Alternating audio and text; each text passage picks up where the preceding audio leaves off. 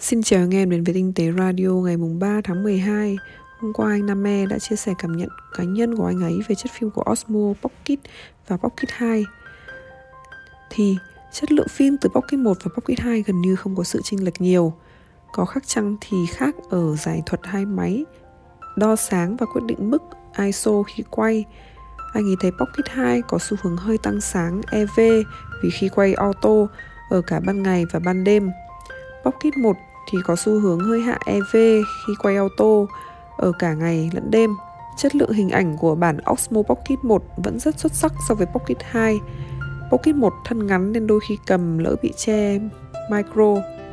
Thế có nên nâng cấp từ Osmo Pocket 1 lên DJI Pocket 2 không? Nếu anh em đang hài lòng với Pocket 1 thì có lẽ không cần nâng cấp lên Pocket 2 vì chất lượng video của hai con đều rất đỉnh.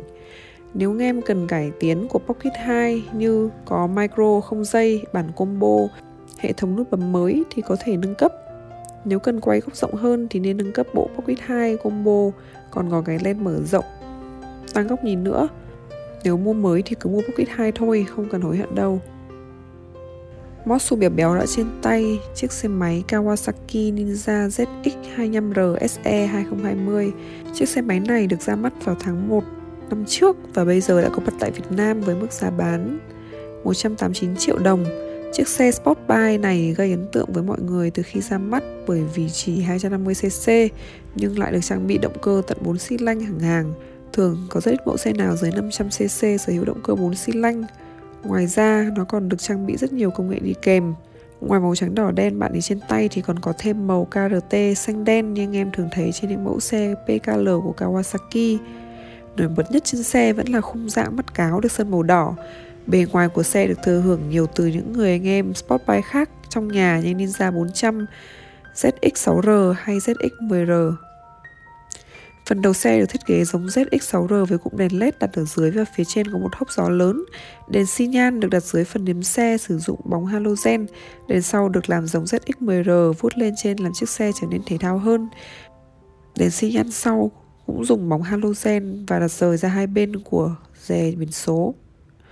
Phục trước là loại hành trình ngược Upside Down USD của Showa được sơn màu đen, phục sau là loại monoshock đặt nằm ngang Horizontal Backlink. Mâm xe 5 chấu có kích thước 17 inch đi kèm lúc trước 110 70 và lúc sau 150 60. Phanh trước và phanh sau của xe đều là phanh đĩa đơn và được trang bị hệ thống chống bỏ cứng phanh ABS cho cả hai kênh. Điều này sẽ giúp hiệu năng phanh của xe tốt hơn, cũng như tránh những trường hợp phanh bị bó cứng khi bóp gấp. Nó trang bị yên hai tầng riêng biệt và được tặng kèm theo một ốp solo cho anh em nào FA hoặc thích đi một mình. Chiều cao yên 785mm thoải mái cho anh em 1m6 trở lên. Trọng lượng của xe ở mức 184kg cũng không quá nặng để dắt xe hoặc ngồi lên xe, lùi lên xuống. Bình xăng được thiết kế hơi nhỏ, cao ở phía người chạy và có dung tích 15 lít theo như nhãn năng lượng trên xe thì mức tiêu thụ nhiên liệu trung bình của xe ở mức 6,1 lít trên 100 km. Tư thế ngồi của xe hơi trồm hơn những chiếc Sport City một chút, còn về việc có mỏi lưng hay không thì cá nhân bạn nhìn thấy chiếc Sport nào ngồi lâu cũng sẽ bị mỏi cả. Về phần sức mạnh, Kawasaki Ninja ZX25R SE 2020 trang bị động cơ 4 thì, 4 xi lanh thẳng hàng với dung tích 250cc và làm mát bằng dung dịch Động cơ này cho công suất tối đa 14 mã lực tại 15.500 vòng một phút và mô men xoắn cực đại 21,2 Nm tại 13.000 vòng một phút. Mức sức mạnh này khá đáng nể với một chiếc xe 250cc. Xe được trang bị hộp số côn tay 6 cấp và có hỗ trợ sang số nhanh Quick Shift. Hệ thống xả đút gầm làm chiếc xe nhìn gọn gàng cũng như thể thao hơn với phần sau thoáng và vuốt nhọn lên trên. Oppo kiểu nhôm sức cũng là một điểm nhấn.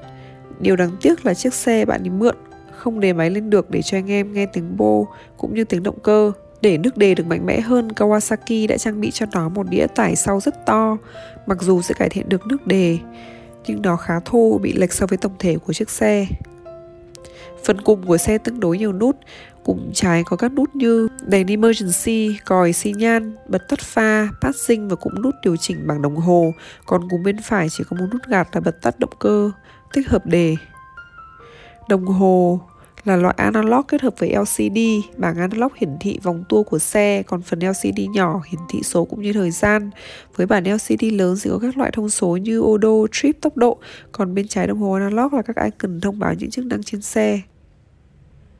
Có thể bạn chưa biết điều gì sẽ xảy ra nếu chặt hết cây xanh trong thành phố. Vào năm 3000 trước công nguyên, Uruk có mật độ dân cư đông đúc hơn thành phố New York ngày nay.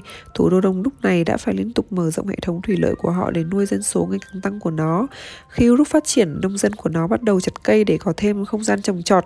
Ban đầu việc mở rộng của Uruk hoạt động tốt, nhưng không có cây để lọc nguồn nước. Hệ thống thủy lợi của Uruk bị ô nhiễm, nước bốc hơi để lại các mỏ khoáng làm cho đất quá mặn cho nông nghiệp. 2.500 năm sau ở Sri Lanka, thành phố Anuradhapura cũng gặp vấn đề tương tự. Họ cũng đang phát triển không ngừng và giống như Uruk, thành phố của họ chủ yếu dựa vào hệ thống tưới tiêu công phu. Tuy nhiên, ở đây, cây cối rất thiêng liêng, thành phố của họ có một nhánh của cây bồ đề. Theo đó, chính Đức Phật được cho là đã đã được giác ngộ. Sự tôn kính tôn giáo đã làm chậm rìu của nông dân và thậm chí đã để lãnh đạo thành phố trồng thêm cây xanh trong các công viên đô thị.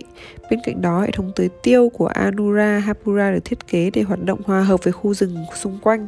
Thành phố của họ cuối cùng đã tăng lên gấp đôi dân số Uruk và ngày nay thành phố này vẫn chăm sóc cho một cây được trồng cách đây hơn 2.000 năm. Chúng ta thường nghĩ thiên nhiên không thể kết nối với không gian đô thị nhưng thực tế cây xanh luôn là một phần thiết yếu của các thành phố. Cây cối giúp ngăn lũ lụt đồng thời cho phép đất giữ nước và lọc bỏ chất độc là cây có vai trò quan trọng trong cuộc chiến chống biến đổi khí hậu, giúp chúng làm sạch không khí bằng cách giữ lại carbon và các chất ô nhiễm khác thải ra oxy. Cây cối không chỉ quan trọng đối với cơ sở hạ tầng của thành phố, chúng còn đóng một vai trò quan trọng đối với sức khỏe công dân. Vào những năm 1870, Manhattan có rất ít cây xanh, không có cây để cung cấp bóng mát, các tòa nhà hấp thụ bức xạ mặt trời gấp 9 lần, khiến cho những đợt nắng nóng mùa hè có thể gây chết người. Kết hợp với các tiêu chuẩn vệ sinh kém của thời kỳ, cái nóng ngột ngạt đã khiến thành phố trở thành nơi sinh sản của dịch bệnh nguy hiểm như bệnh tả. Ở Hồng Kông ngày nay, những tòa nhà chọc trời cao và cơ sở hạ tầng ngầm khiến cây khó phát triển. Điều này là một trong những nguyên nhân khiến chất lượng không khí của thành phố thường xuyên mức kém, rất nguy hiểm, có thể gây viêm phế quản và giảm chức năng phổi. Cây cối cũng ảnh hưởng đến sức khỏe tinh thần của chúng ta. Nhiều nghiên cứu chỉ ra rằng sự hiện diện của những tán lá xanh là sự tăng tập trung và giảm mức độ căng thẳng. Những bệnh nhân trong phòng kín phục hồi chậm hơn so với những bệnh nhân có tầm nhìn ra cây cối. Cây xanh đô thị không chỉ mang lại lợi ích cho con người, công viên rừng của Portland bảo tồn sự đa dạng sinh học tự nhiên của khu vực biến thành phố trở thành ngôi nhà của nhiều loài thực vật địa phương, 112 loài chim và 62 loài động vật có vú. Singapore là thành phố xanh nhất thế giới kể từ năm 1967. Chính phủ đã trồng hơn 1,2 triệu cây xanh, bao gồm cả những khu vườn thẳng đứng cao 50 mét được gọi là super trees. Cây cối và thảm thực vật bao phủ hơn 50% diện tích đất liền của Singapore, giảm nhu cầu điều hòa không khí và giảm đáng kể ô nhiễm không khí. Đến năm 2020, ước tính hơn 65% dân số thế giới sẽ sống ở các thành phố. Các nhà quy hoạch thành phố cần đặt nền tảng thân thiện với môi trường lên hàng đầu. Mott Đan Anh đã so sánh các phương pháp loại bỏ lông phổ biến nhất. Có rất nhiều cách để tự loại bỏ lông tại nhà, dù là nam hay nữ thì nhu cầu ít nhiều sẽ tẩy lông, triệt lông. Đầu tiên là phương pháp loại bỏ lông cây nhà lá vườn. Vì sao lại nói thế? Vì những phương pháp này sẽ dùng những dụng cụ tại nhà như dao cạo râu, nhíp, que tán sáp, vải hoặc giấy giật như xung ánh sáng quang phổ hay laser Thông thường các phương pháp loại bỏ lông tại nhà mà các chị em thường sử dụng là wax, cạo nhổ, kem tẩy. Đây là bốn phương pháp. Nó chỉ có ưu điểm là giải quyết nhanh nhưng lại có nhiều nhược điểm. Với tốc độ xếp hạng theo hiệu quả từ nhanh đến chậm nhất của bốn phương pháp trên thì đầu tiên là cạo, xong đến wax, xong đến kem tẩy, cuối cùng là nhổ. Các phương pháp loại bỏ lông phổ biến và ưu nhược điểm. Về cạo là phương pháp giống như cắt cỏ nghĩa là đường lưỡi của dao cạo chỉ đi lướt qua bề mặt da và cắt lông đi, không xâm nhập đến tận gốc lông hay năng lông.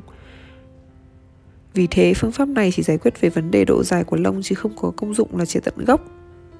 Cách này có thể dùng dao cạo hoặc máy cạo. Mẹo là hãy dùng xà phòng rửa tắm có độ ẩm cao hoặc kem dưỡng ẩm trong khi cạo. Đi lưỡi dao theo chiều lông mọc để hiệu quả làm sạch tận gốc trên bề mặt da được tốt hơn. Vì là phương pháp có thể thấy được hiệu quả lại bỏ lông trên bề mặt nhanh nhất nên nó có nhược điểm lớn nhất. Chính là lông sau 1 đến 3 ngày là mọc lại nhanh vô cùng. Nó chỉ giải quyết trong trường hợp bạn cần vùng da sạch lông trong chớp mắt mà không cần quá nhiều dụng cụ, thời gian hay kỹ thuật. Wax lông giúp cho nhiều sợi lông được nhổ đồng loạt tận gốc, chứ không tốn nhiều thời gian nhổ lông từng sợi. Lông mọc lại cũng lâu hơn và mỏng, thừa hơn Mẹo là trước khi wax thì miết mạnh phần vải hoặc giấy xuống bề mặt da. Khi wax giật mạnh, dứt khoát được chiều lông mọc thì tỷ lệ lông được giật theo wax sẽ nhiều hơn. Nhớ dùng gen dưỡng ẩm, lô hội, aloe vera bôi sau khi wax để đỡ rát. Nhược điểm đấy chắc mọi người cũng thấy nhiều qua các video là cảm giác rất thốn. Chính vì thế phương pháp này có nhược điểm đầu tiên là đau cho đến rất đau. Ngoài ra phải tác động giật khá mạnh. Từ vải giấy được bôi sát nóng sắp ong đường phía dưới nên phương pháp này cũng để lại nhiều nguy hiểm như dễ gây đau, tổn thương da, bỏng. Kem tẩy lông là một phương pháp bù đắp cho những nhược điểm của phương pháp cạo, hiệu quả tương đương nhưng ít gây tổn thương. Mẹo là bạn ấy từng dùng của vết rất êm, có một chiếc muỗng dẹt nhựa để phết kem. Tận dụng nó để thoa kem đều phần da, có lông, nên phết kem da trong lúc tình trạng da khô ráo làm ấm phần da trước khi bôi kem để lỗ chân lông giãn nở càng chờ lâu lông bị cuốn đi càng nhiều tối đa mấy phút thôi hãy bôi Vaseline sau khi tẩy Tuy nhiên, việc sử dụng kem tẩy lông sẽ tốn nhiều thời gian hơn vì bạn cần mất thời gian đợi kem có tác dụng vào lông và rửa lại sạch sẽ. Cuối cùng là nhổ, phương pháp này vừa tốn thời gian vừa gây nhiều biến chứng hại trên da. Đặc biệt các chị em thường áp dụng phương pháp này cho vùng da dưới nách. Đặc vụ vùng da này rất nhạy cảm, cùng với sự liên kết chặt chẽ giữa sợi lông với ống lông nên sẽ gây cảm giác đau khi nhổ. Ngoài ra cách này nhổ lông lên từ gốc tác động đến gốc lông làm cho lỗ chân lông to hơn. Ngoài ra còn khiến các nang lông bị sang thương tạo điều kiện cho vi khuẩn hoạt động, gây tình trạng viêm nhiễm tuyến mồ hôi dẫn đến bệnh hôi nách. Các phương pháp triệt lông vĩnh viễn bằng các loại tia Hiện nay có hai phương pháp tận dụng ánh sáng để triệt lông. Điểm chung của các phương pháp này là dùng ánh sáng đốt và hủy diệt sắc tố melanin bên trong nang lông, tận gốc lông để hướng đến việc triệt lông vĩnh viễn. Công nghệ IPL Viết tắt từ tiếng Anh là Intense Light sử dụng nguồn ánh sáng cường độ cao, phát ra ánh sáng đa sắc và có thể chia thành nhiều xung khác nhau. Ánh sáng này có năng lượng cao, phát ra dưới dạng xung trong thời gian rất ngắn. IPL là một chùm sóng với quang phổ rộng từ 420 đến 1200 nanomet. Các thiết bị triệt lông IPL áp dụng xung ánh sáng rất nhẹ nhàng vào gốc lông. Điều này làm cho lông chuyển sang giai đoạn cuối cùng. Lông rụng và dần dần cơ thể bạn mọc ít lông hơn ở khu vực đó. Với công nghệ này, bạn có thể trải nghiệm ở spa hoặc một thiết bị triệt lông có công nghệ này. Ưu điểm là giá rẻ trong thế giới triệt lông bằng ánh sáng. Công nghệ laser hay diode laser phát ra tia laser màu đỏ có bước sóng là 808 đến 810 nanomet. Công nghệ này có khả năng phá hủy và ngăn chặn dinh dưỡng từ nang lông đến các sợi lông do không được cung cấp đầy đủ dinh dưỡng, các sợi lông dần yếu đi và rụng tự nhiên. Cảm ơn anh em đã nghe radio ngày hôm nay. Mình là Blue June đến từ diễn đàn tinh tế.vn. Xin chào và hẹn gặp lại.